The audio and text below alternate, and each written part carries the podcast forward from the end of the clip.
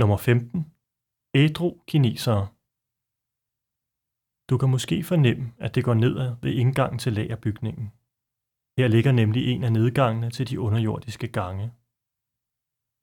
De af de ansatte, som havde adgang til gangene, benyttede dem som genveje. På et tidspunkt i 1980'erne fandt en bryggeriarbejder et aflåst rum, som viste sig at gemme på 3000 flasker gammel påskebryg. De skulle i 1956 have været shippet til Mao i Kina, men en krise ramte Kina, og to paller blev tilbageholdt og endte i kælderen. Bryggeriarbejderen, der hed Jørgen, begyndte at invitere på ølsmagning nede i det lille kælderrum. Rummet befinder sig stadig under den gamle smedje ved den nuværende hestestal.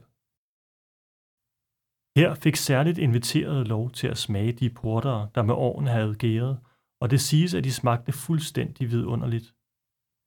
Inden man kunne nyde de glemte årgang, måtte man lytte godt efter, om de gav et suk fra sig. Hvis ikke, var de blevet for gamle og smagte ganske forfærdeligt.